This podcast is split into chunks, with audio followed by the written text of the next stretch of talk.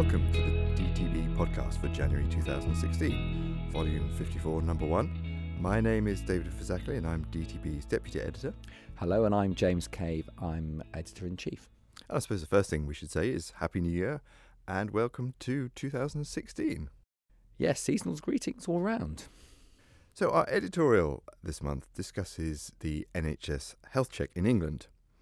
These were introduced in 2009 and offered to anyone without cardiovascular disease between the ages of 40 and 70 years. So, what is it they were designed to do? I mean, I think the idea behind this was there's always been a concern that the NHS has failed to reach certain people. And many of the studies have shown perhaps as many as 19% of the population, particularly men of a certain age, say between 40 and 74, but also women as well, just don't see their doctor and don't get a health check. And there was concern that if we could pick up these people, pick up their blood pressures and cholesterols early on, we would save lives by reducing the incidence of heart disease and stroke. So, excellent rationale behind the policy Absolutely, yeah. and designed to attract or to at least prevent what sort of numbers were they hoping? Well, they were talking about 1,600 heart attacks, 650 premature deaths, and 4,000 new cases of diabetes annually. That was the sort of numbers being bandied around. So, that sounds great, but not everyone's in favour. No, I mean, I think the difficulty always with these situations is that the numbers always rely on being able to attract the people that are least likely to come and see you. It's the law of diminishing returns. So, to really get the people who are most at risk, you have to find and attract the people who are really not your usual doctor presenters. And of course, I think one of the concerns has been that this would attract the worried well. There'd be an awful lot of action and movement just really looking at people who perhaps have already been quite careful with their health. And those people who perhaps aren't so careful or, or haven't heard the messages would still not attend, and therefore the numbers being bandied about would never be reached. So, the original calculations and the assessment of cost effectiveness was done on what sort of uptake rate? So I think they were talking about 75%. And of course, we've got nowhere near that over the last few years. I think at the last figures published showed a 21% uptake with lower uptake in certain groups. So, for example, even lower groups amongst Afro Caribbean and Chinese populations. So, a suggestion that it's not reaching the hard to access population. Precisely, precisely. So, the criticisms that people had early on have seemed to have been founded out. So, this seems a bit like a mass screening program. But exactly. did it go through the same processes as you'd expect any screening intervention? No, and I think the difficulty here is that all the figures were based on the idea of uptake, and yet there was no attempt to check to see whether that sort of uptake would be achieved. And so, as a consequence, uh, if you like, Wilson's old criteria that we all learned about really haven't been met with this. So, what's what should happen? Well, I think the difficulty here is that I think there has to be a balance between public health doing the right thing for a population, but also making sure that they're pragmatic and have the evidence to support that. And what's happened in this case is that really hasn't been the evidence to support this, either from Cochrane or anyone else. And as a consequence, one might consider this has been a bit of a waste of money.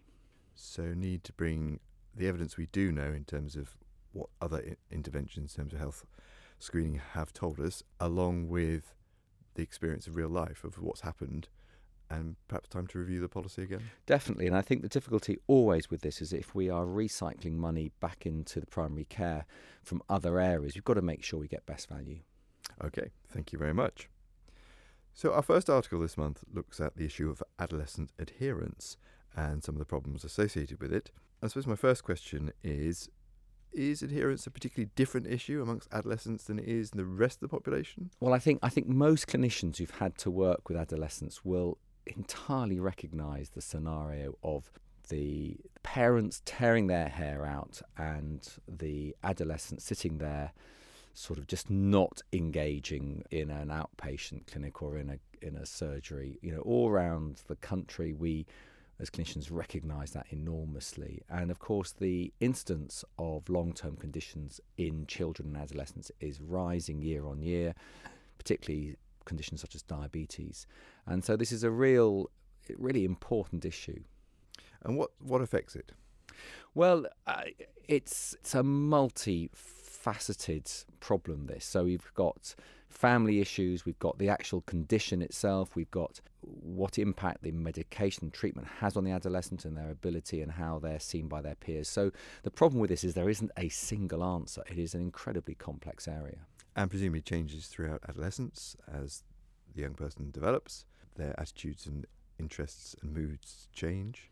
Absolutely. And I think what was fascinating about looking when we began to look at the evidence behind this is that there's actually pretty good evidence that this you know intervening and doing something to improve adherence actually does work not only in improving adherence but you can actually show you improve health outcomes if you really try hard enough but no simple one answer but this is the difficulty if you're going to read our article hoping i'm going to find the holy grail the answer is you're not but you may find quite a few quite shiny cups and there seem to be some things about changing the sort of consultation process as well as doing things that might help them practically. That's it. I think the most important thing, and we go through this for you in a number of different issues, but one of them is around engaging with the adolescent and finding out what their health beliefs are, what impact their condition is having on them. So there's, if you like, there's the personal issue.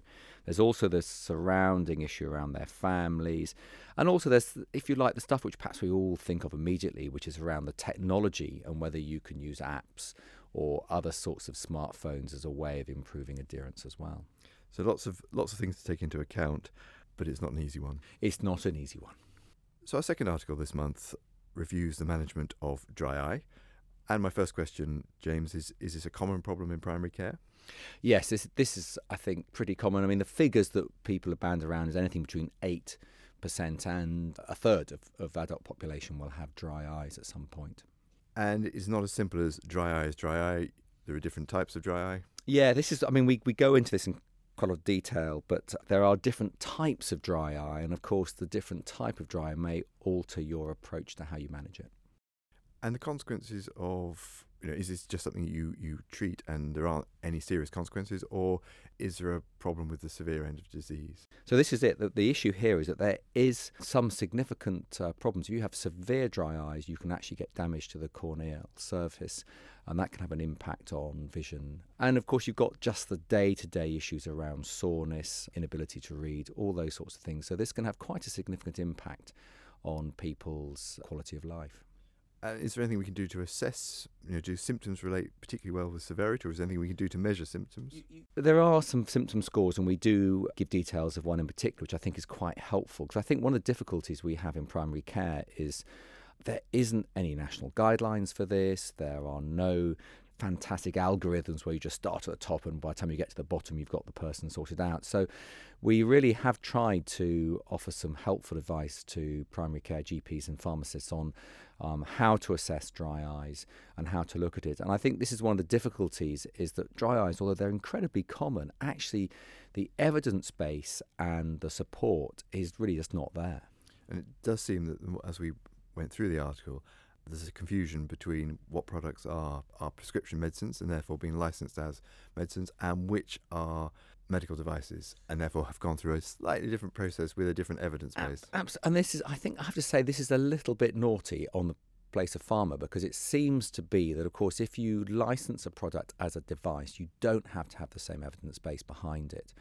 And I think, therefore, you can have a product which one company has licensed as a prescription medicine and another company has licensed as a device. So the, the evidence base is difficult and uh, there's very little comparative data between them.